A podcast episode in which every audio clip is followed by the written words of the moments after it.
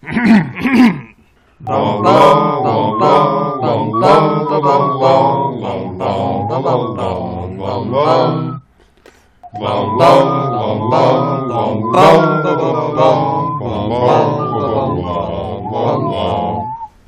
back to our podcast within a podcast, Pottering Around, the Dragon's Teddy Bear of Mangum Reads. We are three muggles who regularly get bit by dragons but convince ourselves they're spider bites.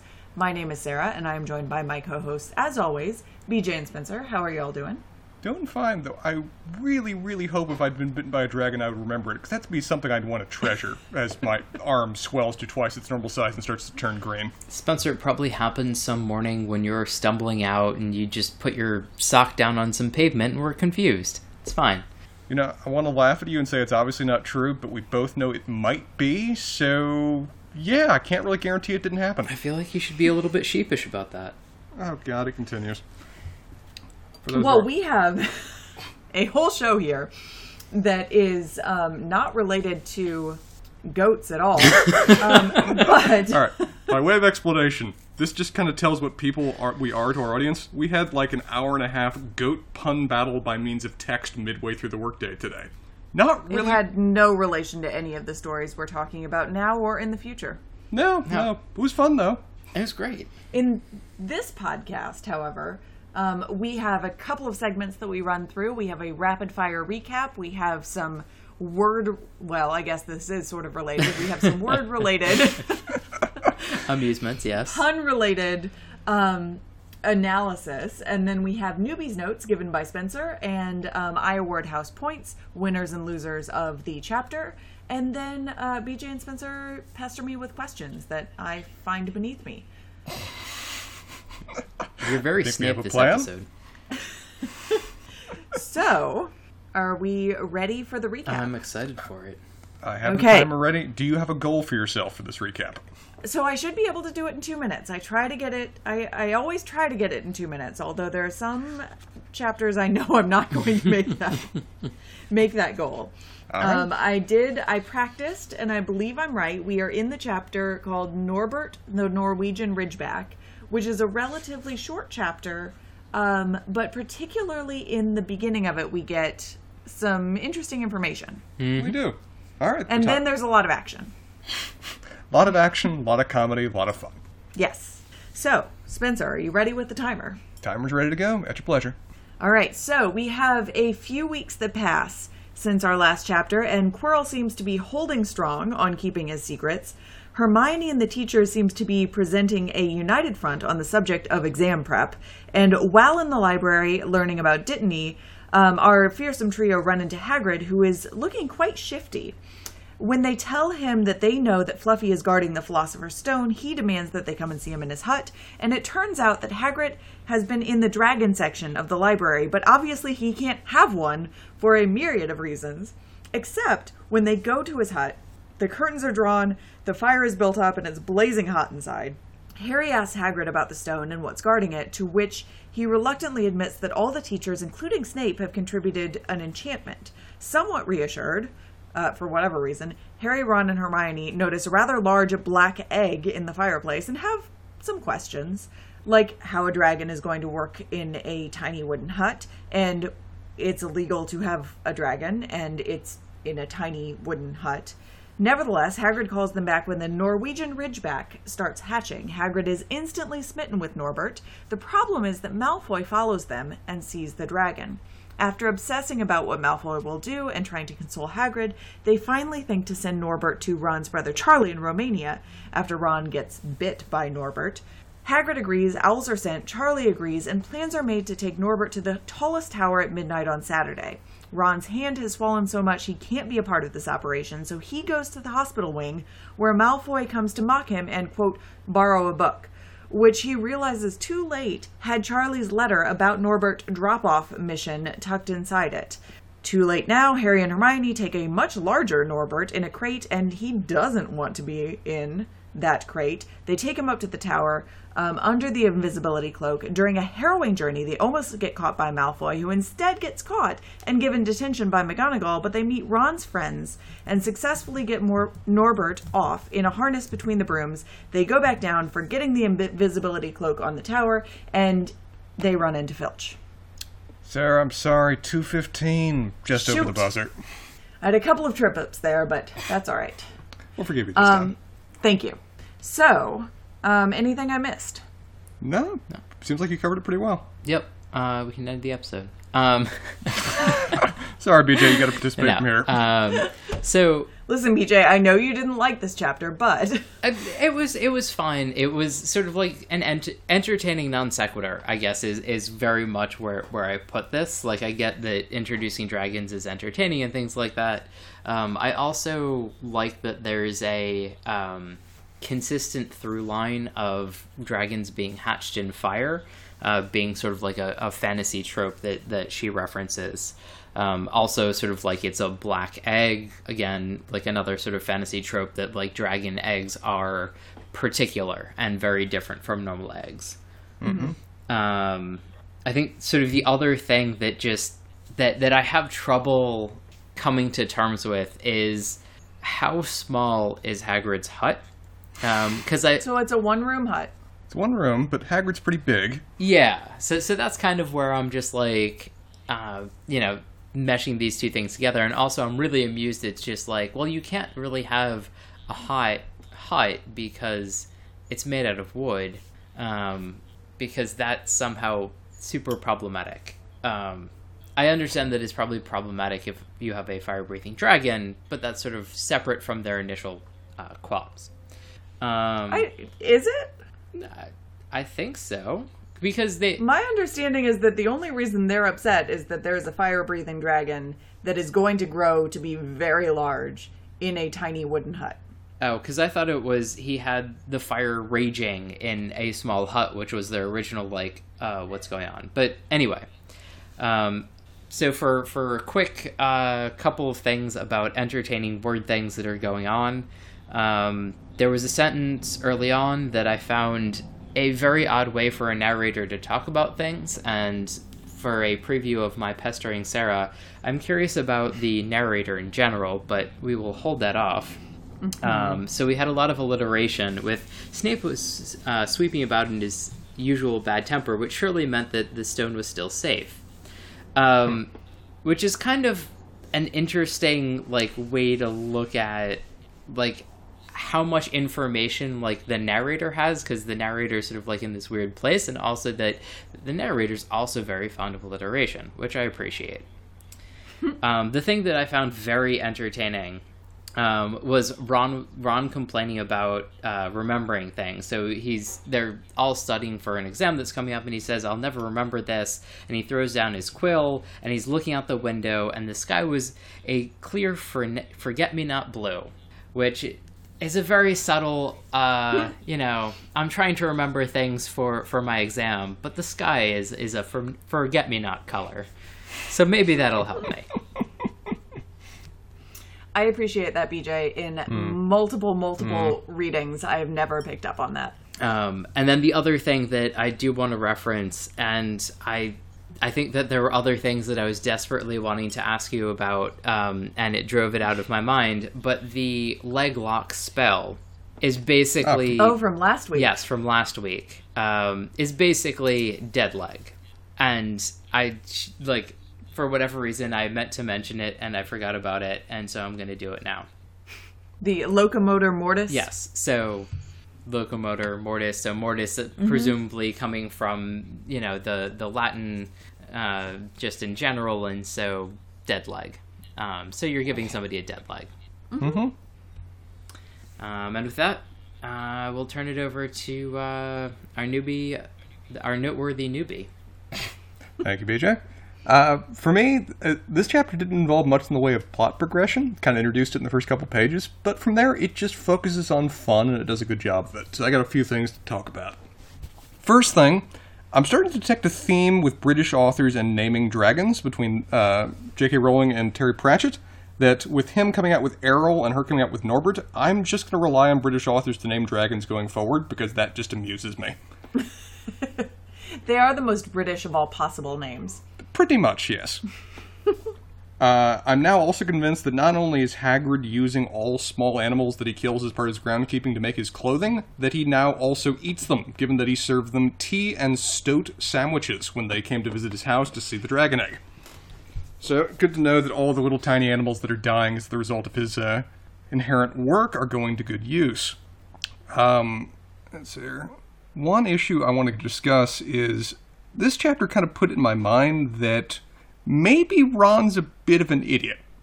That between basically forgetting for a moment that his brother exists and then also giving up the letter, there are several stages of this chapter where Ron tries pretty hard to mess everything up.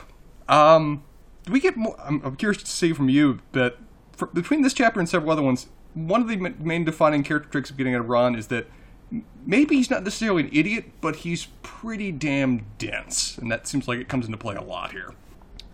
Uh, I feel like density versus just like a rambunctious twelve-year-old. Like, it, you're expecting a very uh, high standard for how organized and thoughtful a twelve-year-old is going to be. And that, got... that, that may be a personal experience thing, but... It, it's not just an what? issue of personal experience, it's an issue of framing, because I've got three twelve-year-olds here to cite to, and one of them's the one that keeps making these kind of mistakes. Yeah, but Her- Hermione is just, well, Hermione. Um, and yep, and I said. feel like Harry makes plenty of mistakes. He's just, you know, the uh, main character in the hilariously unreliable narrator's story, so, eh. Do we believe that Harry is in some way connected to the narrator here, and so his missteps are being kind of covered over as a result of that? I think that we have a close person, the close third person narrator here, who is mostly following Harry, although we get, and I've actually mentioned them on this podcast before, we get interesting moments in the course of a given narrative where our narrator is doing something else or following someone else. Um, so I don't know. It's a good question. It's an, we are in a third person semi, a semi omniscient narrator right. who closely follows Harry and does a couple of other things. Okay. is, uh, is there a certain wizard that you could, um, what? I don't know. Attribute this, uh, you know, certain weird perseverations to? I don't know, B J. There are options, I suppose. Okay, you guys are starting to use that tone again, like this is a question that's eventually going to be answered, you just don't want me to know it yet. No, I, this this question is never answered. Yeah, answered. I don't think it's ever stop answered. Stop messing with me! Well, that would be no fun, first of all. And second of all... Why do you think we're doing this podcast, no, Spencer? Damn it all to hell. All right, moving on. Um...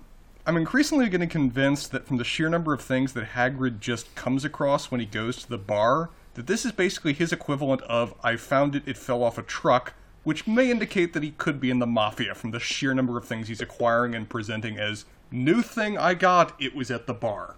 Mm-hmm. We're raising certain numbers of questions from the sheer variety of things he acquires and brings, from, you know, friggin' Cerberus to now dragon eggs. This bar sounds like a wonderful place to spend a couple hours. Um, um, we go to it at a di- in a different book. Oh, I'm looking forward to that. uh, one thing that also struck me, just how invested I'm starting to get in this book, but the scene where we find Malfoy finally get a certain measure of comeuppance as he's being dragged through a hallway by his ear by Professor McGonagall had me actually stand up and fist bump. That I was just so happy to see that little shit finally get some measure of what he's dished out upon the world. I mean... He's only been in this story for, like... I mean, they haven't even finished a single school year yet. We're around about Easter, I think, at this point. But he's already starting to compete with the Dursleys for being the fucking worst. And that's just impressive. They had, like, ten years going into this before he did. So, a certain measure of punishment upon him is just lovely to see. And that is what I've got for right now. It, the book, the chapter ends on one hell of a cliffhanger in terms of... Filch coming across them, and I'll be curious to see what the repercussions are of that. Yeah. So, next up, we have house points for the chapter. Um, and this is a this is a hard chapter for that. We are on a roller coaster of who is up and who is down throughout the course of the chapter. Uh, Hagrid gets a dragon. Our fearsome trio finds out some information.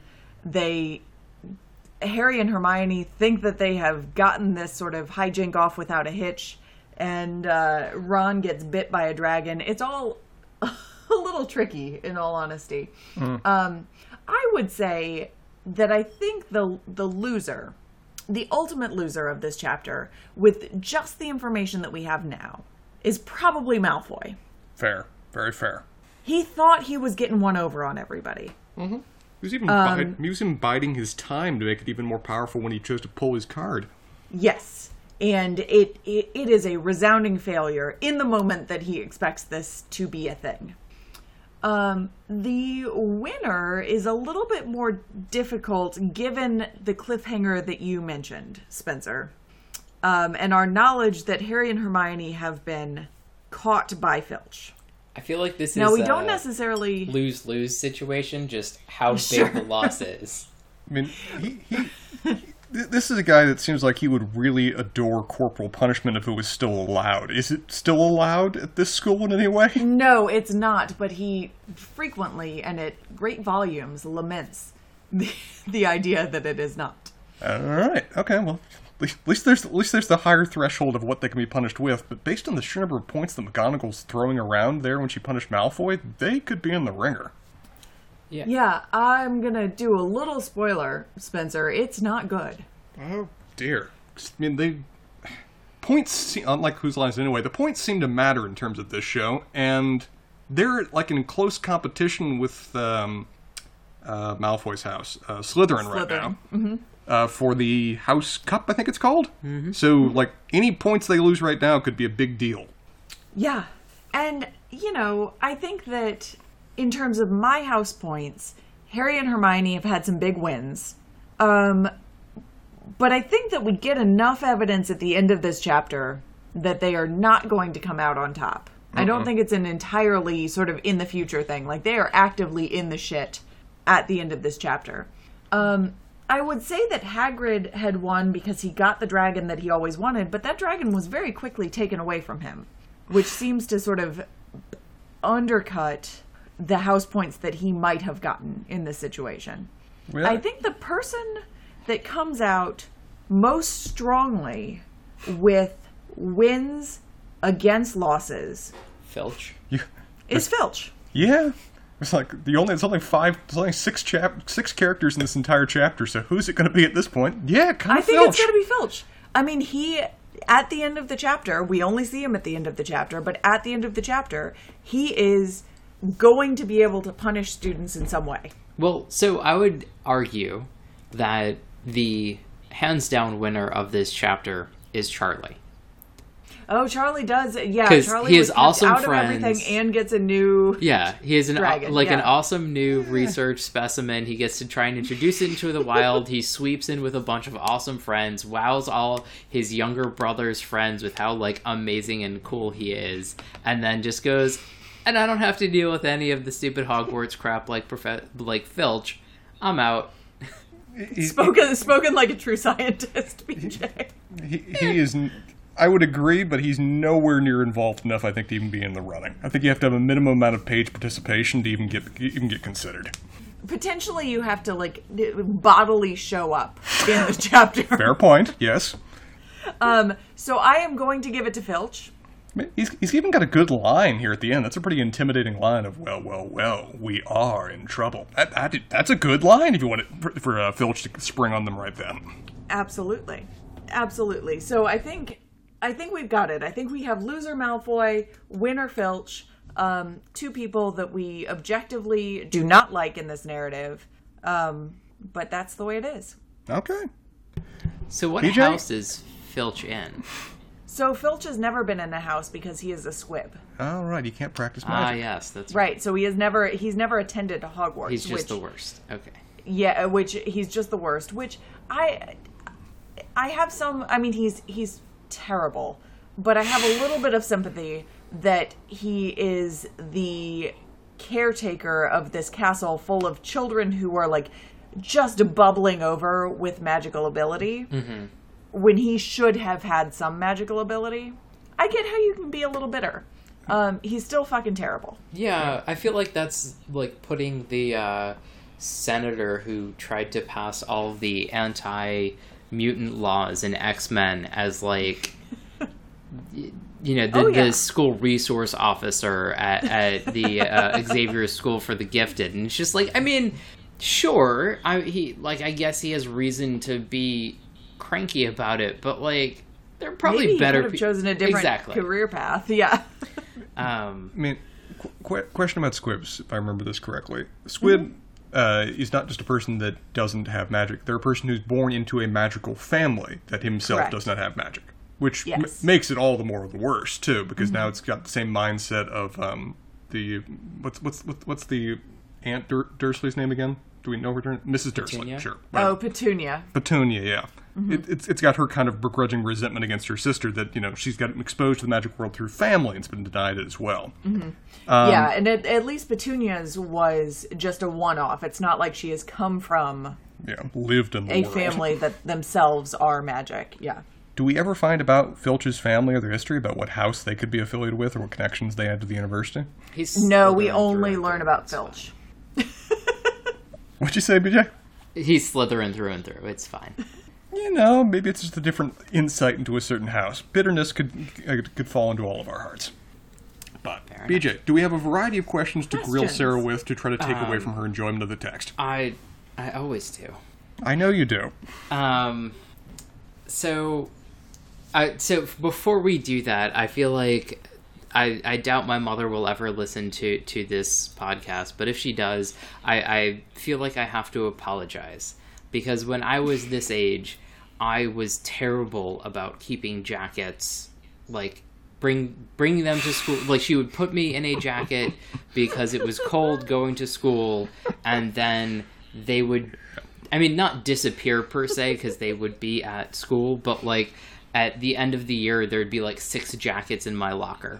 And mm-hmm. and so I, before I talk about how crazy it is for them to have left the Cloak of Invisibility, I have to own up to my own uh, foibles and say that, that very often I would leave jackets all over the place. And I have since got much better about taking care of, of my jackets in general. But there was a period of time that, that lined up with this, uh, the age of the, the main characters, that I wasn't great about keeping jackets on and wearing them appropriately. And it's also possible you, you hadn't done many dragon handoffs from the top of a tower to people flying on brooms going to Romania. It's a certain yeah. element of distraction yeah, that probably comes into enough. play then.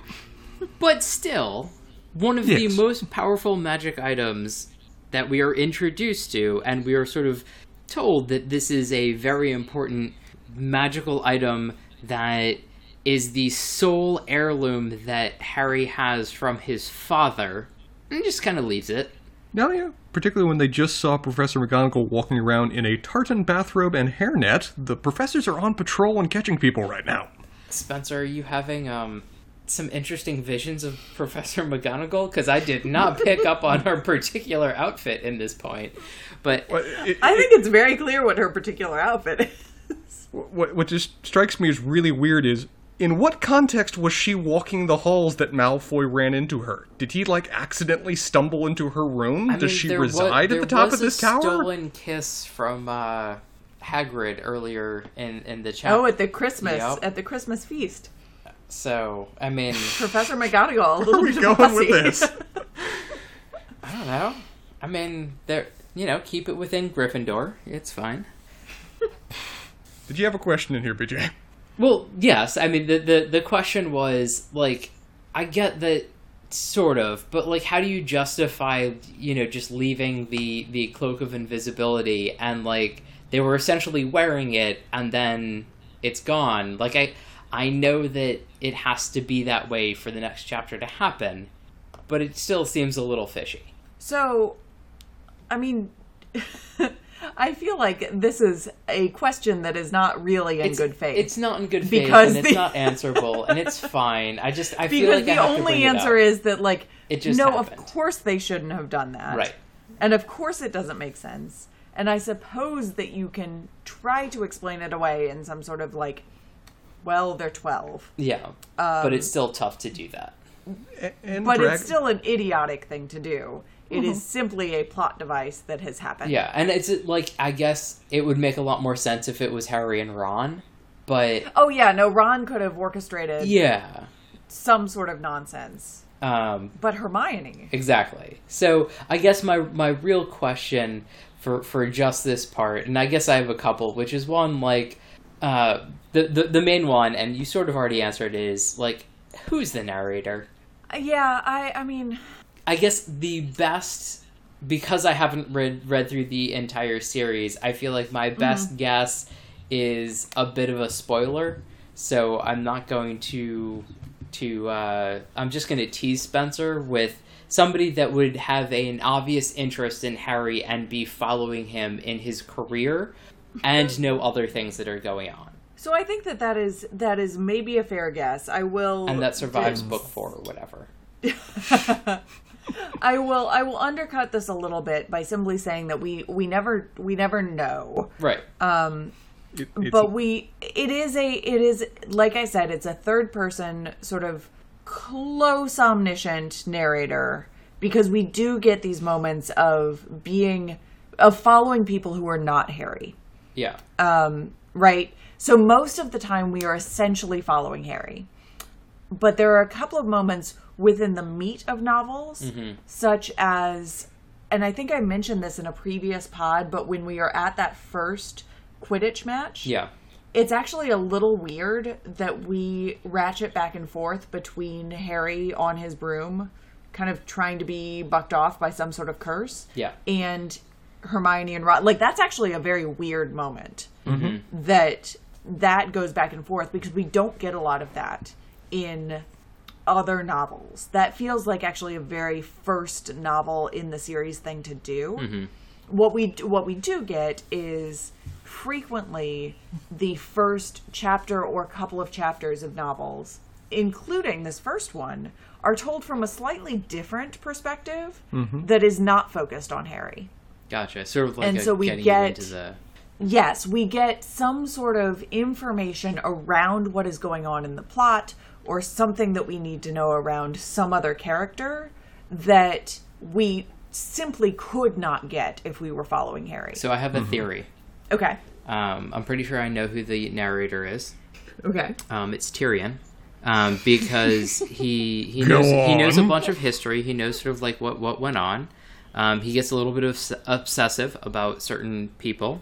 Um, and he drinks and he knows things. So, you know, semi-omniscient, like, knows a lot of stuff that's going on, is a little bit erratic, and and that's who it is.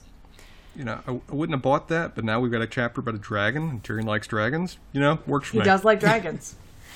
Maybe this was his background research. Yeah. yeah. This chapter right here was the justification for writing the whole thing. Didn't really care about the rest, but this dragon chapter was making it all worthwhile. Um, Spencer.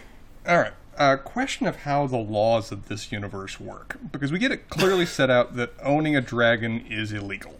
Uh, yes. Is that a unique to Britain thing? Is Charlie essentially moving the dragon to a country where it is legal for this to occur? Or is he essentially illegally smuggling it across lines in violation of international law? So a is lot there... like Florida and most of the rest of the civilized going? country, there are certain laws as to, like, pets that you can have, things that you can raise in your house, and then mm-hmm. there's some gray areas.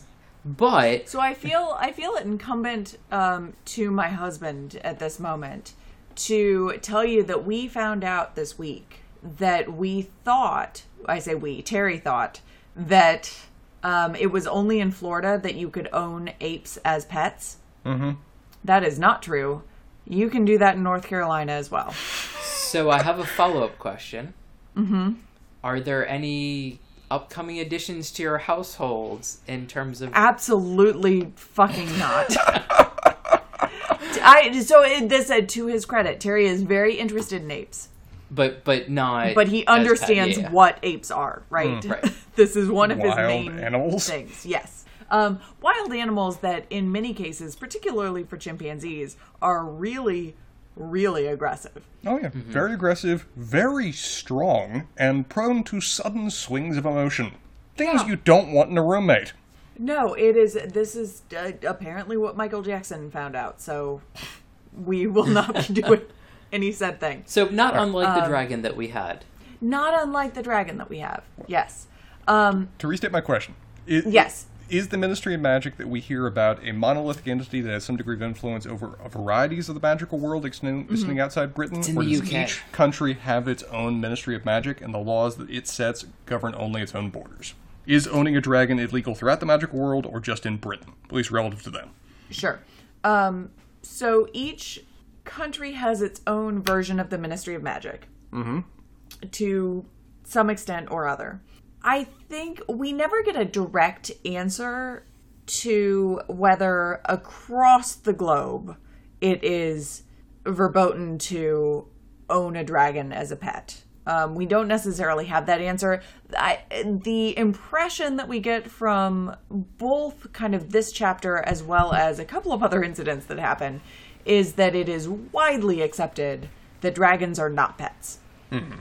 Um, you know, there there might be exceptions to that. I have absolutely no idea. My understanding of what is going on with Charlie in Romania is that there simply happen to be large populations of wild dragons in Romania for reasons that are left unexplained. But I do think that the process of getting Norbert to Romania is illegal in the transporting of a dragon across borders. Yeah, it's kind of... I, I, assume, I don't think you are supposed to do that. Yeah, I assume it's kind of like a... You find out somebody has, like, a tiger cub, and it's just mm-hmm. like, well, if we go through proper channels, it's going to end up in a zoo. Right. But, you know, my buddy is a researcher in Asia or Africa, and, like, could potentially... Well, Asia. Um... reintroduce this cub to the wild or whatever rather than mm-hmm. but we'd have to smuggle him. I think I think that's right. Um, I think that's right, B J. But it is interesting because we learn later on we learn about a couple of other different breeds of dragons. And so it seems that there are dragons that are native to Britain that still exist in some wild corners of Britain. To which, according to Ron, the Ministry of Magic just goes around and consistently wipes the memories of muggles out there that happen to notice them. Yeah, I mean, they can't do much about the dragons, necessarily. It's much easier to deal with the muggles. Again, the comparisons between the Ministry of Magic and the Men in Black is getting extensive. This, their use of this memory loss spell must be a really constant thing. Um, it's called Obliviate, Spencer. Obliviate? Okay. Obliviate, yes. Keep track of that one. So is there ever a conversation of, have you ever obliviated me? I don't think so. um, anyway. Um, and other questions. Other questions. Yeah. Um, so I, I think my biggest other question is sort of, uh, how, how regular is, um, Filch finding... Uh, nefarious plots going on with, you know, people wandering the halls. Yeah, I don't, um... Because that seems like the worst... I think it's pretty extensive. Okay, this seems like the worst night watchman kind of job. Mm-hmm. The only reason that I, that I say that I think it's pretty extensive, other than Filch's sort of glee at the prospect, mm-hmm. is that Fred and George Weasley exist. Okay. Yeah, but did they get caught? Yes. Oh, did they? It's something we find out later. Um, so we learn in the second book, um, and this is this is not a spoiler at all. It just happens to be a detail that we get in the course of something else happening. Um, that in Filch's office, he has file cabinets with files on all of the students that he has a permanent record apprehended in some in some form or fashion. Uh, Fred and George Weasley have an entire filing cabinet drawer to themselves. Damn. This is their their raison d'etre. I would have thought they were a bit better at sneaking the halls, or perhaps I had underestimated Filch's ability to catch them, or... Um, or I think or, their volume is just so yeah. high. Yeah. That... sheer number of opportunities to catch them. Uh-huh, uh-huh, uh-huh. Uh, his cat also seems like she might have some ability to help him too. But Missus Norris, is that right? Mm-hmm. Mm-hmm. That- yeah, and as we talked about a couple of episodes ago, it's unclear kind of what she is and what their relationship is, but she seems to have some sort of sixth sense about where trouble might be happening. Hmm. Right.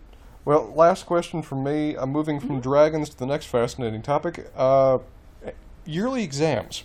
Mm-hmm. It seems like the students didn't have to take any kind of entrance exam to be admitted into Hogwarts. Is that, do I have that right? Correct, we, yes. We certainly didn't see Harry take one. Mm-hmm. But we hear now from Ronnie that they, at the end of their first year, need to do well enough on this exam to continue at the university. Mm-hmm. It, um, is that how it works each year? That if you fail to pass the exams, you're out? Or do we are we aware of there any kind of, you know, grace period or summer school by which the system doesn't appear as axiomatic as it sounds?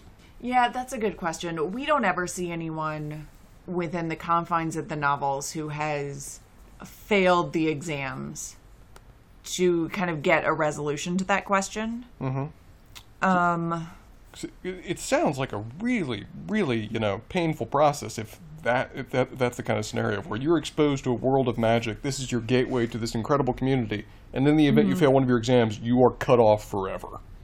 Yeah, that we don't ever get any evidence that that is actually the case. It sounded like Hermione's paranoia at play. That's probably that. Yeah, that's probably fair. There, we do reach a point, um, and this is a very kind of European system. We do reach a point. I think in the doesn't matter. It's either in the fourth or fifth book. Oh, it must be in the fourth book, where the year before they have kind of they have taken their exams. Well, so the, eventually, I'm sorry, eventually they take their ordinary wizarding level exams, their O W Ls, or owls, if you will. Oh, Lord. Um, which are exams that determine the level of classes in certain subjects that you can take going forward, which determines what kind of jobs you are qualified for. Or it's just a flight oh. of fancy. Well, eventually you take the Nash... Um, nastily exhausting wizard trials tests trials which are the N E W Ts. um so you do have you do have these sort of exam-based markers in your career, but really the final exams that we get, especially in these first years, are just final exams. Okay, so a lot so more like might, med like, school where I guess we're so so like if you if you fail classes consistently, eventually they'll kick you out, but like mm-hmm. you have to try. Mm-hmm. But you you might like retake a class or yeah. get put into something different or whatever it is. You're not Hermione is very much exaggerating here. You are not going to get kicked out of Hogwarts for failing some sort of exam. Gotcha. Also similar to law school where there is so much of a curve that everyone just ends up with the average grade. Instead of fail, you basically need to write a different name on your test and just turn it in blank. Pretty much anything you do, you'll get so- you'll get something resembling a passing grade just because everything is brought to the average. Well, that makes me feel good. Hmm. Well, any, any further questions from you, B J? Uh, I think that's it for, for this episode. All right. Um, well, next week, I will say... Uh, we have a doozy of a chapter. Mm-hmm. I mean, we're getting towards towards the end, so... It is it is ramping up now. So next week we have the Forbidden Forest, which I don't think any part of this chapter can be accused of being any sort of non sequitur towards anything. Yes. Um, I'm also amused by the uh, picture in the chapter, which seems yeah, like a... Comment on that. A centaur that doesn't really care about much. It's a shrugging centaur, it looks like. I like I like hearing about your descriptions of the pictures for these chapters, because my book does not have pictures in the front of the chapters. You're actually still reading the original one that you got back when you were, you know, a tiny child, right? Yes, yes, I am still very much um, in the British edition of the Harry Potter and the Philosopher's Stone, um, and it is also the paperback edition of such, and it does not have any pictures. So you, you've got all the proper original words and all the extra U's when you're reading it. Indeed, it takes me factors longer to read these chapters. Um, so the the one thing that I will mention, just because I feel like I should, is the, um, and I sent you the, the picture. Um, somehow the centaur is not moving at all, but its tail is up, like it's moving very quickly. And so there's this just like, I don't really know what's going on. Perfect. All right. Well, until next time, y'all. Have a good one.